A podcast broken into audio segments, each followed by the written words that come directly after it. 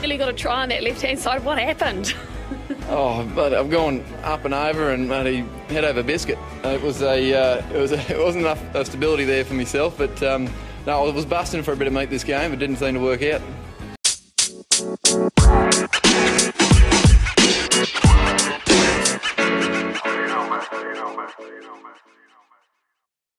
Hello, cheers, and welcome, welcome once again to the Scrum of the Earth podcast, the podcast that brings you news, reviews, great interviews, and just so much more all about the world of rugby union. As always, I am David Lawrence. I'm an American rugby fan who follows the game wherever I can find it all over the globe. And for today's very special bonus episode, I'm greatly pleased to welcome Oliver Engelhart, who has been with my beloved Free Jacks since the very beginning of this organization. Ollie is an incredible guy with an even more incredible story, and he was nice enough to take some time to sit down and chat here on the Scrum of the Earth. So, if you also want to get in touch, by all means, please do so. I can always be found on Twitter. I'm at of Scrum. I'm on Instagram at the Scrum of the Earth podcast. And you can always just shoot me an email via the scrum of the earth at gmail.com. So get in touch whenever and however you like, as always. Now, with all the admin out of the way, let's get right to it. Okay, my friends, I am very happy to have my special guest here today. We've been trying to connect for some time now. We finally managed to work it out. If you're a Free Jacks fan like me, there's basically no way you don't know Oliver Engelhart. He's been with this organization right from the very beginning. So I always like to make sure I'm addressing my guests properly. So welcome to the Scrum of the Earth. And am I all right to call you Ollie? Ollie's brilliant. Yeah, that's my go-to.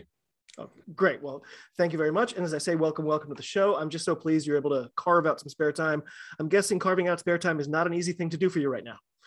Uh, no, it's not. You know, started the season, we kicked off um, on Monday and stoked to have everybody back in town in the new digs and the new office uh, whirlwind to get that set up. But um, I'm excited to share what's been keeping me up late at night and, uh, you know, talk things Free Jacks as we head into the 2022 season so there's been some curiosity among us fans about um, we hear vague things about well some of the players are back some of them got rerouted through mexico. Is that still a thing? Do we have our full squad here now? We have i believe we have 30 of the 38 players or okay. i'm not entirely sure the total numbers this year. We have the majority of the squad in um, you know i think a few folks are still waiting for uh, flights with you know the visas are approved or not. I'm not I'm not totally tuned in on the rugby side, but sure. the, uh, the the majority of our players are here, and we started training uh, the first full training yesterday, and then kicked into gear today. So. I can't wait. And by the way, uh, are are you and the boys ready for the snow tonight? I'm guessing I mean, I it's it, it's possible, but for some of these players, it might be a first or at least a snowstorm like this. Is that possible at all? It, so I think maybe everybody this year has been through the okay ringer already, but it, in years past, we've done a uh, 2020. We did we did our we actually started in December and we did New Year's up in New Hampshire. Oh yeah, yeah. The, the videos were great. It was a great, great thing. And that was the first time you know half the squad had seen snow and been in the in the woods, and ah. that was that was great fun. So there's always a few, but I think the majority of the boys are now used to, you know, I think they're embracing the New England winter. It, it really, it's part of that charm that makes the team so close, you know. For sure. So it's, it's good. Uh, I don't know if you care about basketball at all. Um, there was a, a, Celtic named Kendrick Perkins eh, who was from a town in Texas with like, you know, 42 people in the entire town. And he got off the plane at Logan Airport in the middle of a blizzard and had never seen snow in his entire life. That must have been a, a real shock. Yeah, I think um, I heard I read that uh, the Patriots had their formal winter uh, winter talk this morning from Bill Belichick. Uh, you know what it means to to be a Patriot in New England and uh, the snow the snow talk. I think it was dubbed. Ah. Yeah, so you know, here So actually, when I sat down with Co- Coach Matthew a little while ago, I advised him that he could make shoveling his driveway like a team building exercise. Uh, so if he ends up doing that tomorrow, can you keep my name out of it, please? Yeah, I will do. I will do. no blame around there. So, over the last couple of seasons, you have served multiple roles within the organization, including everything from playing to marketing and a million things in between. I, I think I'm right about that. So, I guess, uh, well, my question is, uh, what is your current official title, or does it actually matter? I I've never I've not particularly been uh, cautious about my title. It doesn't particularly matter to me. I think what it does matter is it, who when I'm talking to folks. So my this year, uh, my official title is director of marketing. Okay. Um, you know that's overseeing the brand. You know who the Free Jacks are. How do we come across? What are we doing to grow? and grow the community, grow the game. That is under my purview. And, and that's what I do to day is just how do we grow this thing? How do we create and build the legacy and connect with more people who are going to fall in love with it because of the people that are part of the organization, because of folks like you, folks um, like the Jacks Rangers who are who care so much about it and the community that we're creating. So that's my role. That's my official title. Uh, I love that because I, I, definitely have some things to ask you about that too. Um, and by the way, I think I've come up with your job title. Yeah. Free jack of all trades. Free jack of all trades. Yeah, that's exactly it. Like that's um, you know that it's a little bit of operations, a little bit of marketing, it's a little bit of branding, it's a little bit of design. It's uh, you know, it, yeah, it's, it's a little bit of everything. I love that. That's the you know, it's the beauty of being part of a startup, and that's what you know. That's what this is. Um, at the end of the day, we're we're we're a rugby organization, but it is a startup. We're a really lean team. We're we have really high ambition to grow really fast. Um, and that takes you know a lot of dedication and time but it's uh it's, it's funny. I think that's one of the things that ingratiates the organization into the hearts of new englanders like myself. It's the all hands on deck attitude. It's the okay well this job needs to be done so i'm going to do it. That kind of thing. It, it, feels like that's from top to bottom. It feels that way. Am i right about that? It is yeah. It, from right from when it started you know we know that there's limitations to our resources we know that this is professional rugby not the patriots yet we're going to get there um, but to get there, it takes you know a lot of effort across and and really thinking big picture, but then focusing on the minutia and, and making sure that the experience that everybody has with the organization is so impactful that they want to come back. Because if you only get one chance, you've got to make that chance count. So, for any listeners out there who, for some reason, don't know, um, or, or, I should say, if, if, you're a founding member like myself, you've obviously seen Ollie out there on the pitch. I've seen him making plays for us on game days at scrum half. I've also seen him working the crowds at various home games. So, is is that the thing? Is the variety of the jobs you do what makes it so interesting for you? Um, is, yeah. is there such a thing as a typical day? No, there's not really. I think that that's the easy question to answer. Um, what's why what makes it interesting? It's just a you know it's a true i i think i revel in in the creating part. Mm. you know we get to say every day what's going to move this forward? What are we what are we going to do today to build something? And that could be a poster. That could be you know connecting with what selling a ticket to one new fan who who becomes a diehard fan for life. Um you know creating uh, cotton jerseys that are beautiful. Um whatever it is like it, it, the creating aspect to me is is most thrilling. Um, it doesn't really matter what the creation is. It's it's uh, you know what's next, what are we doing, and and then how do you build, how do you layer on that. Um, so I think that's what I enjoy most. That's brilliant. That's a that's a fantastic answer. Um, and I think you already alluded to it. So, am I right saying the Free Jacks have a new training facility? Uh, sort of the, the, organization has moved to Quincy proper. You have a, a new space that's more legit, written right near the the stadium, which is fantastic. I saw the photos of the first lifting session. Uh, you know, were you down there? Can you can you tell us how people are enjoying the new facilities and uh, what can you tell us about it in general? Oh, it's stunning. You know, it's so we found uh, we're right in 1400 Hancock. It is. It used to be the tallest building in New England uh, when it was built in the early 1900s. It is like the landmark of Quincy. We're right in Quincy Center, so you know, right next to City Hall. We're a five minute walk from Veterans Memorial. Um, you know, you walk past the Fowler House, and well, I know lots of sportsmen down there already. Um, I've got better places for you to go. We lived in Quincy yeah. for quite a while. I've got better places. Right. Um, but you know, it's right. It's right there, and it's we've really created so um, our full-time space is is is under works, but right now we've got a fantastic setup where our gym space, our training rooms, our offices, and our meeting rooms are are kind of take we kind of taken over this whole this whole building, which is oh, that's amazing. Um, so we're looking forward to got it We're now we're going to be there for the next five years, the minimum. You know, Quincy is our home. We're really stoked to. The best part about it is we get to be part of the community of Quincy. So, you know, coffee shops and, and um, you know, places to eat right downtown. We're talking with folks. We're there, you know, building relationship with Quincy Sun, the Patriot Ledger, the local media, mm-hmm. uh, making, you know, being part of that network is so important and being in the, in there is just as beneficial as having everything centralized. You know, players are, it's just a five minute walk from one to the other. It's training. so We are now based in, you know, Quincy Center. Yeah, and uh, when it gets nicer out, y'all would be able to take a little stroll down to Wollaston Beach and have some really great views on the on the sand there as well. Absolutely, I'm sure there's going to be a few tra- beach training sessions this year in the works. so to, to, shift gears just a little bit, Uh, can you tell me? So, how are you feeling about our Free Jacks heading into 2022? It's startlingly close when you actually look at the calendar. Um, so, what's your overall feeling, and what's the first date on the schedule that you have circled, as they say? What's the first date? Wow, I don't know. Um, March 12th. first home opener. I'll be there. I'm ready for that. Uh, you know, it's a, it's the throwback to the St. Patrick's Day festival where we were two days away when the season got canceled in 2020. So it's uh it's going off without a hitch this year, no doubt. Um, you know that's the that's what I'm really excited for is that obviously home opener March 12th. Um, you know I think the Free Jacks are ready. Um, Scott and Mike, they've got the team going. I, you know full trust that they're going to continue to build on what was uh, truly a, an awesome team environment last year.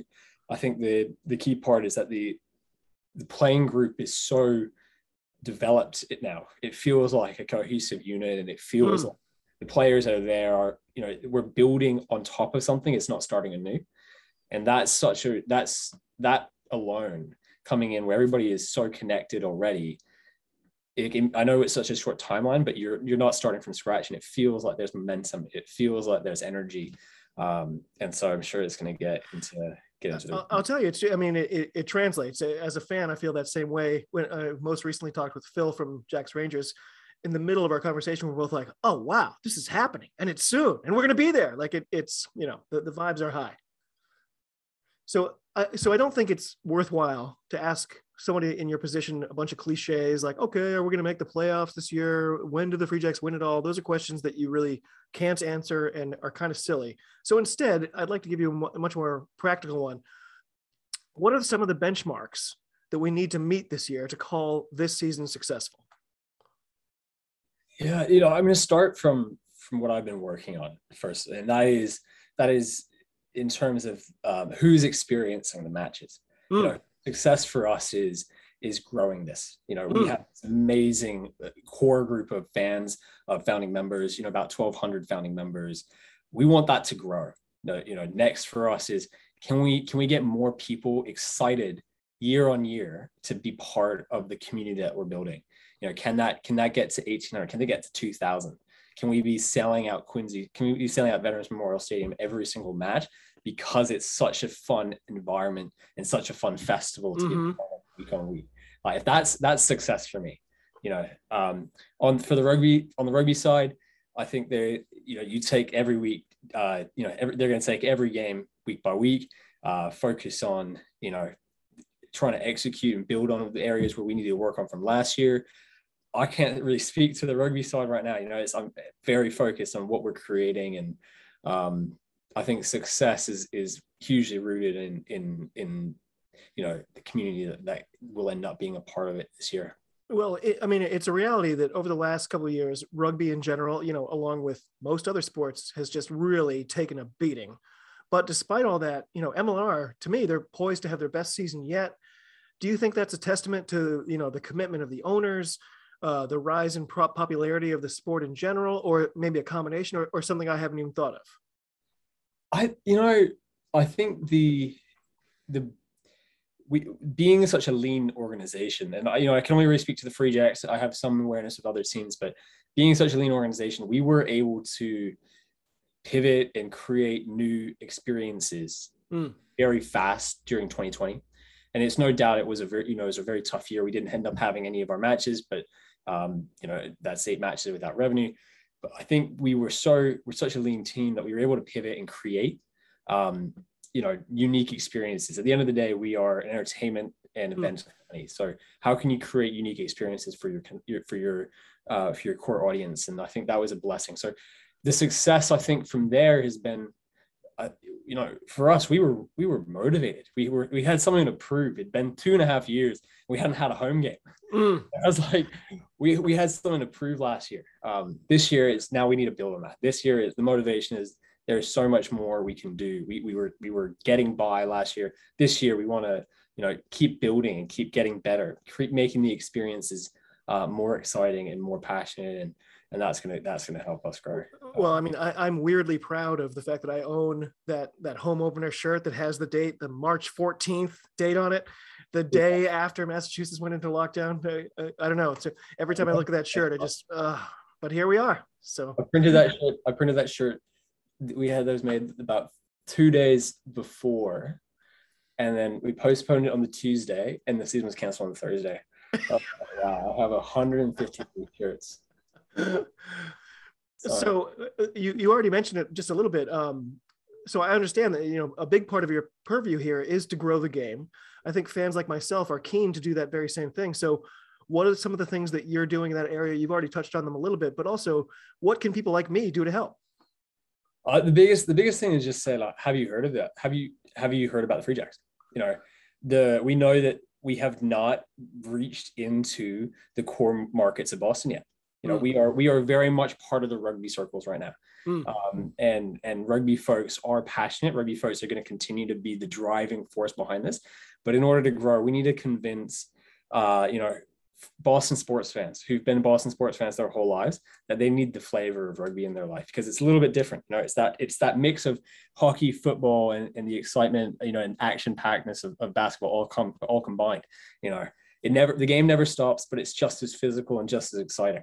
It's the festival of all those three, three things combined. We need to touch on, you know, we need to convince young folks that this is a great place, uh, you know, to come spend their Saturday afternoons. Have a have, you know, there's a beer garden, there's live music, there's a, there's an action packed week and it's right and you can take the tea there now so you need to convince um, it's right there you need to convince some young folks that uh, you know who live you know who live downtown boston that they can just pop on over for a great uh, saturday afternoon um, you know families making sure that rugby becomes more accessible um, that you can that there's a pathway from oh through through these academies you're working on and these things you know not necessarily just through the academies we want that to be you know we want to create networks via the academies, but also that rugby is accessible through your high, through your your uh, your school system. Mm. it's accessible through your uh, boys and girls clubs or through you know educational programs, PE classes. If you can have that be part of a curriculum, where it's because it's such a it's such a great game for young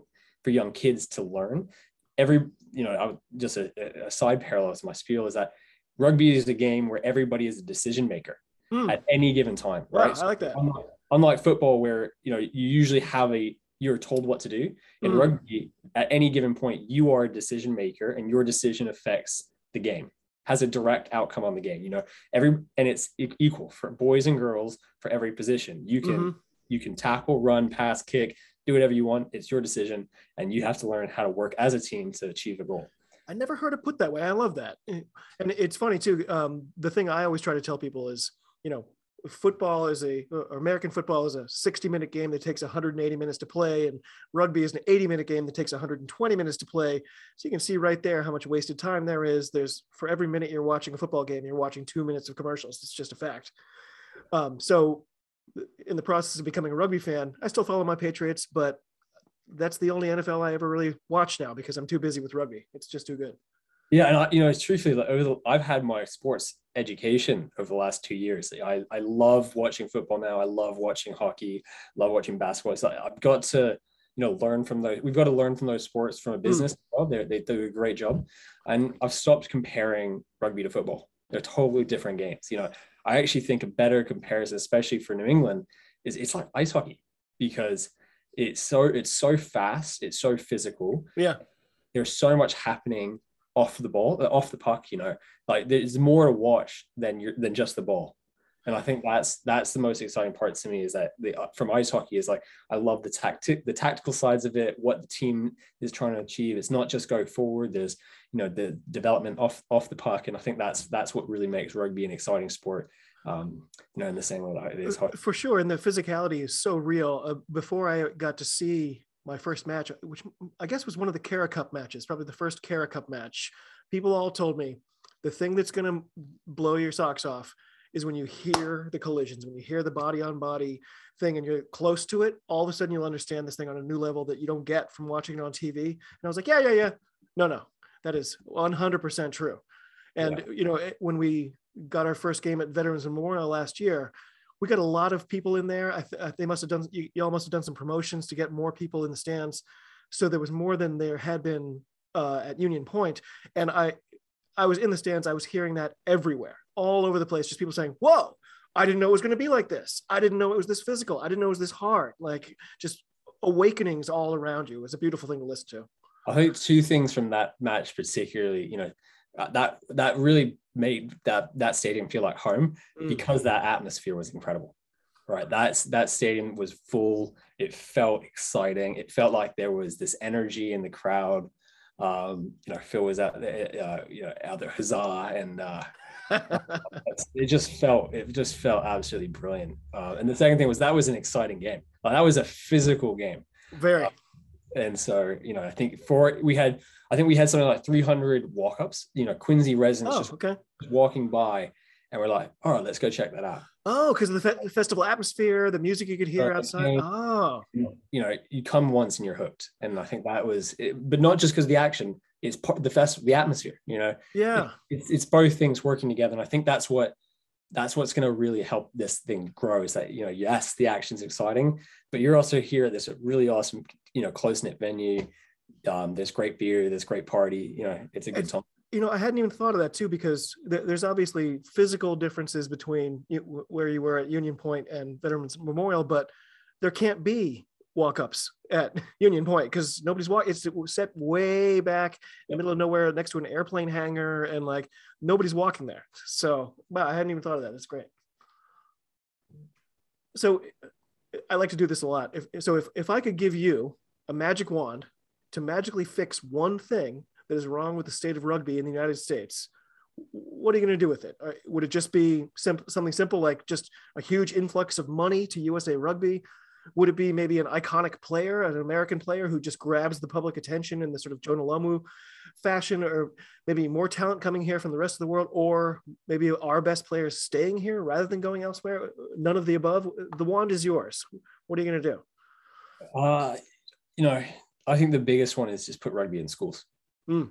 You know, create create daily envi- daily engagement with the folks that are going to be watching rugby and playing rugby for the next 10 to 20 years you know that is we already see it at college.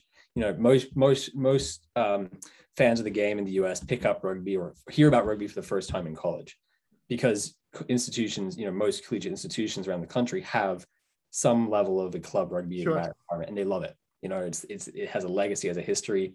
They love the game. They love the you know the decision making. They love every part of it. And they stay they stay fans for life. They might they might not stay players after college but they do stay connected in some way. Um, I think if you did that with kids from six years old, you know, touch rugby, flag rugby, building up into, you know, middle schools and high schools, creating that lifelong pathway, you now have ex- exponentially more players, more fans, more, more people connected to the game. And the money, you know, that stuff, that stuff comes, but it's not going to, you know, if you put in, a, if you, if you had a huge investor come in right now, it's not going to change anything. Mm. It's not going to change the structure of any of the institutions other than helping to create more people, more bodies working to get that one action done. Um, so I think that that would be what I would do right now. It's funny too. Uh, it's a little off topic, but like, so most recently I've, I've, I've started teaching at a, a school right nearby and um, every now and then they have me sub in for the PE teachers, which seems inexplicable. But basically, they they never let me organize anything. They just say, "Here's a bag full of balls. Take the kids into this area and make sure they don't kill themselves." And as you can imagine, there is never a rugby ball in the bag. They don't they don't own one. I, am not sure any of the, the teachers there would recognize it if they saw it being played.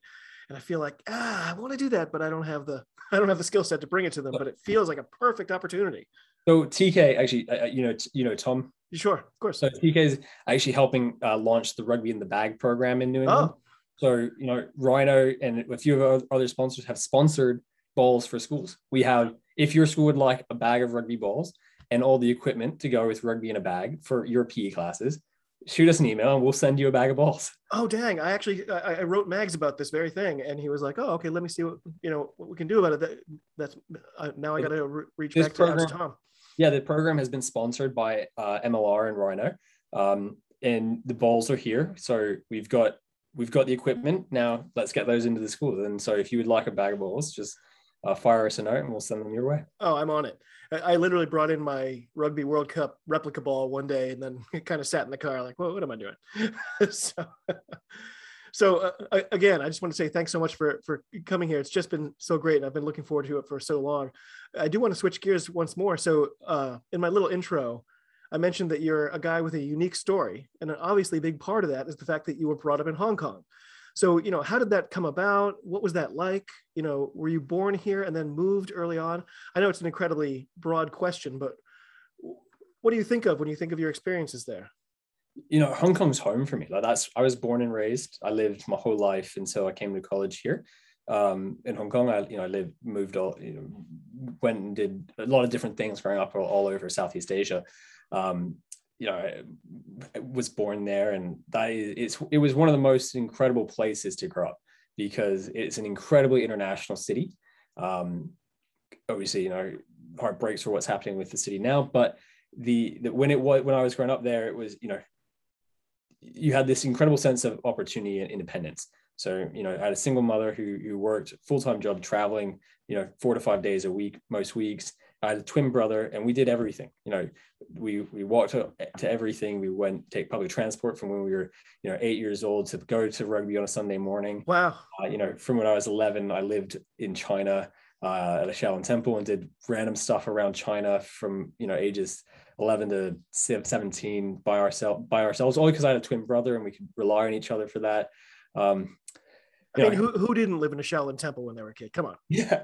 Yeah. So did a, did a whole range of things that, but it was that it was incredible opportunity to be independent.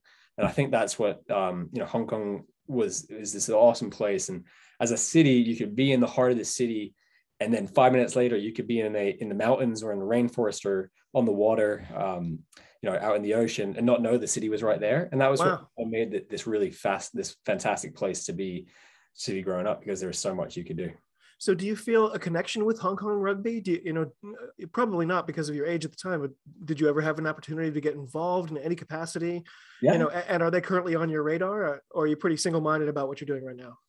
No, no. So when I graduated, I went back to Hong Kong. I was working, um, I was working for a consulting firm with some of China's largest companies. And um, I was playing with the Hong Kong Sevens team. So oh. I, I, was training with Hong Kong Sevens. I never played, unfortunately. Oh. It was my dream to play in the Hong Kong Sevens. Um, and I was in Hong Kong for about, uh, you know, just under a year when Mags called me and said, Hey, we're, we're starting this thing. We'd love you to be involved. Um, so I got on a plane two weeks later. But uh, wow. um, you know, I was, yeah, I loved it. was always my dream to play for the Hong Kong Sevens team and, uh, and get involved there, but uh, no, probably not anymore. And, uh, you know, probably those those high level playing days are over for me. So. So when you take a look at the current world rankings, you see Hong Kong ranked at 22nd, and the USA is at 17th. And whatever the the points they use to measure these things are worth, it, there's only about five points between us. Um, have Hong Kong ever played the United States in rugby union? And if that were to happen, would you just kind of explode?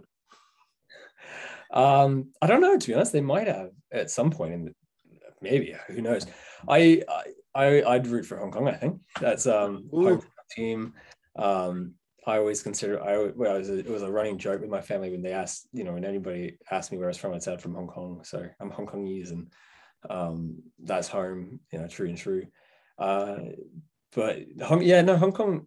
They they had a huge in the the union in Hong Kong was really well established and very well run for a long time, and they mm. did a fantastic job again focusing on youth development for years and years and years. And and the way that they structured it was they utilized uh, you know the players that had moved to hong kong after their professional careers helped grow programs and helped grow youth organizations. So you know when i was growing up we had you know dads and, and family members and moms were all part of the coaching and the administration teams. We also had like players who had these incredible international careers you know who now lived in the city and were part of the coaching teams. And oh wow, um, they helped grow that grow that. And then the union unfortunately went through a really tough time the last two years with uh, with COVID. They obviously lost the Hong Kong Sevens for the for the last three years. Sure. Um, and that was their you know major source of revenue. So I think they're they're they need some they need to refocus and you know, um, but I'm not uh, I'm not t- totally tuned into what they're up to nowadays.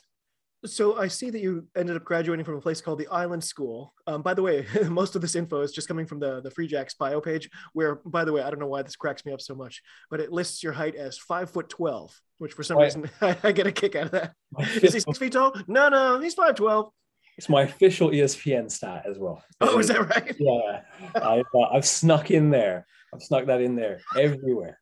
Um, I think I think NBC uh, or I think uh, I think NBC or Fox or Fox Sports might have caught that and changed that once, but um, well, believe me, nobody at ESPN is paying attention. Yeah, no, it, it snuck in. It snuck in there a few times. So, um, yeah, it's the personality, right? Like that's what makes the that last half an inch.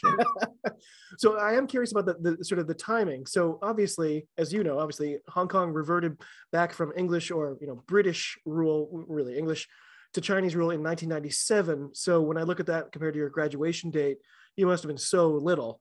At, I was uh, when that happened. Did, did that affect you or your family at all? Or no, but there is this great f- picture of me sitting on um, Prince Charles's helicopter in, in uh, in the Hong Kong harbor and I'm sitting there with you know, my mom and my twin brother, and we she somehow convinced them to let us get on the helicopter. And no way.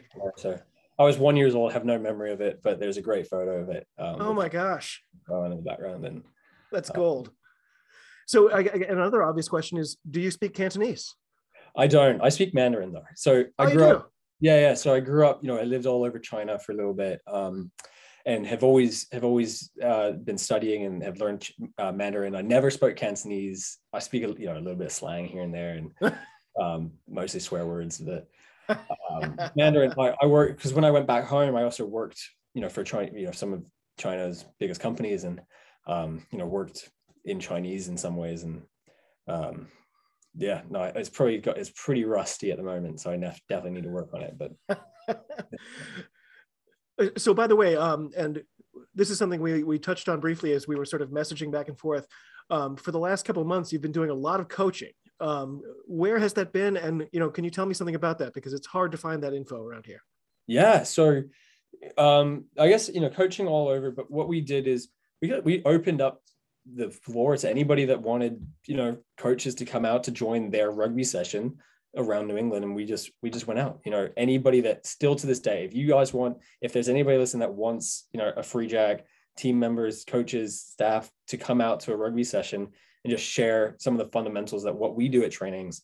I I will pick up, I'll take a van and I'll grab as many players that can fit in the van and I'll come show up at your at your training session. So that's awesome. Uh, that's a you know we did a lot of that throughout the summer um, with you know we last year especially we had we had a very robust academy setup.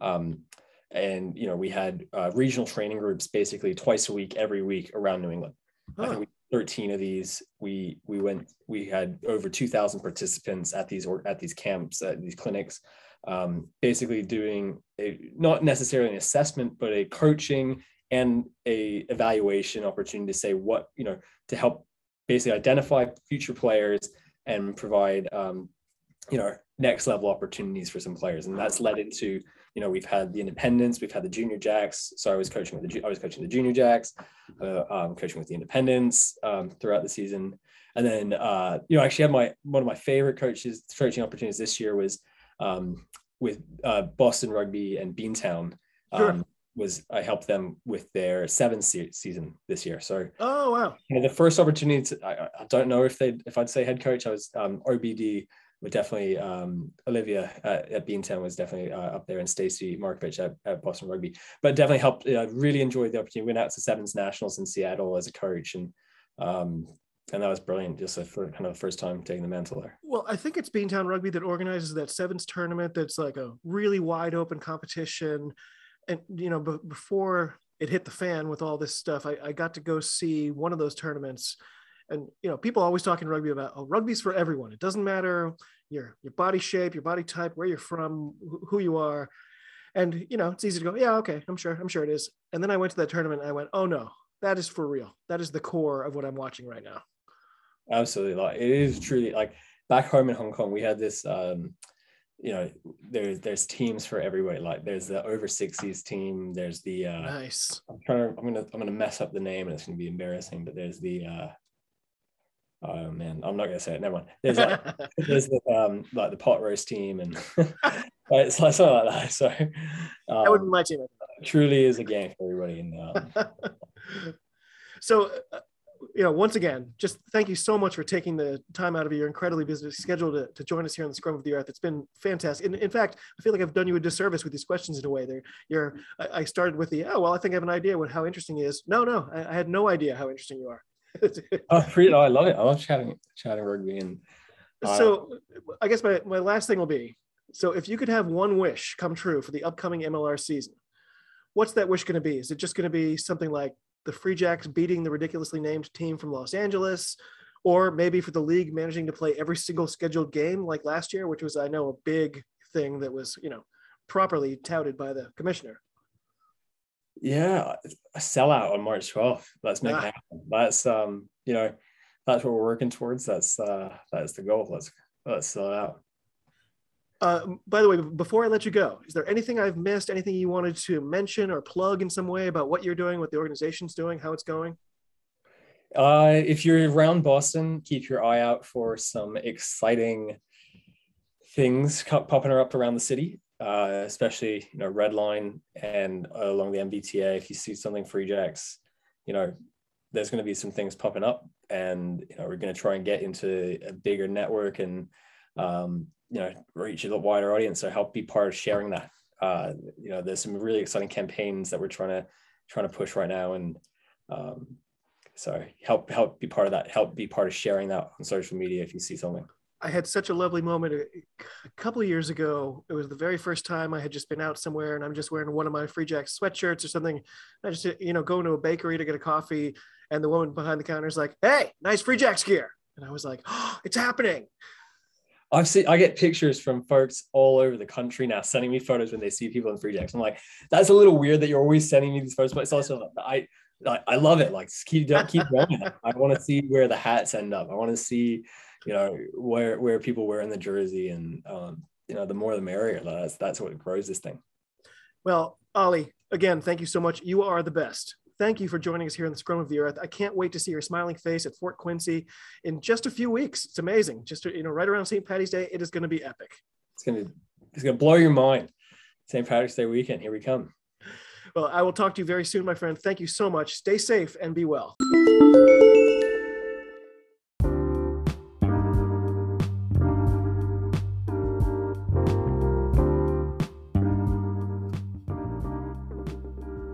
Well, my friends, that does it for this week's bonus episode. I hope you enjoyed it as much as I did. I really had a great time talking to Ollie, and I can't wait to see him in person in Quincy in just a few weeks. It's going to be fantastic.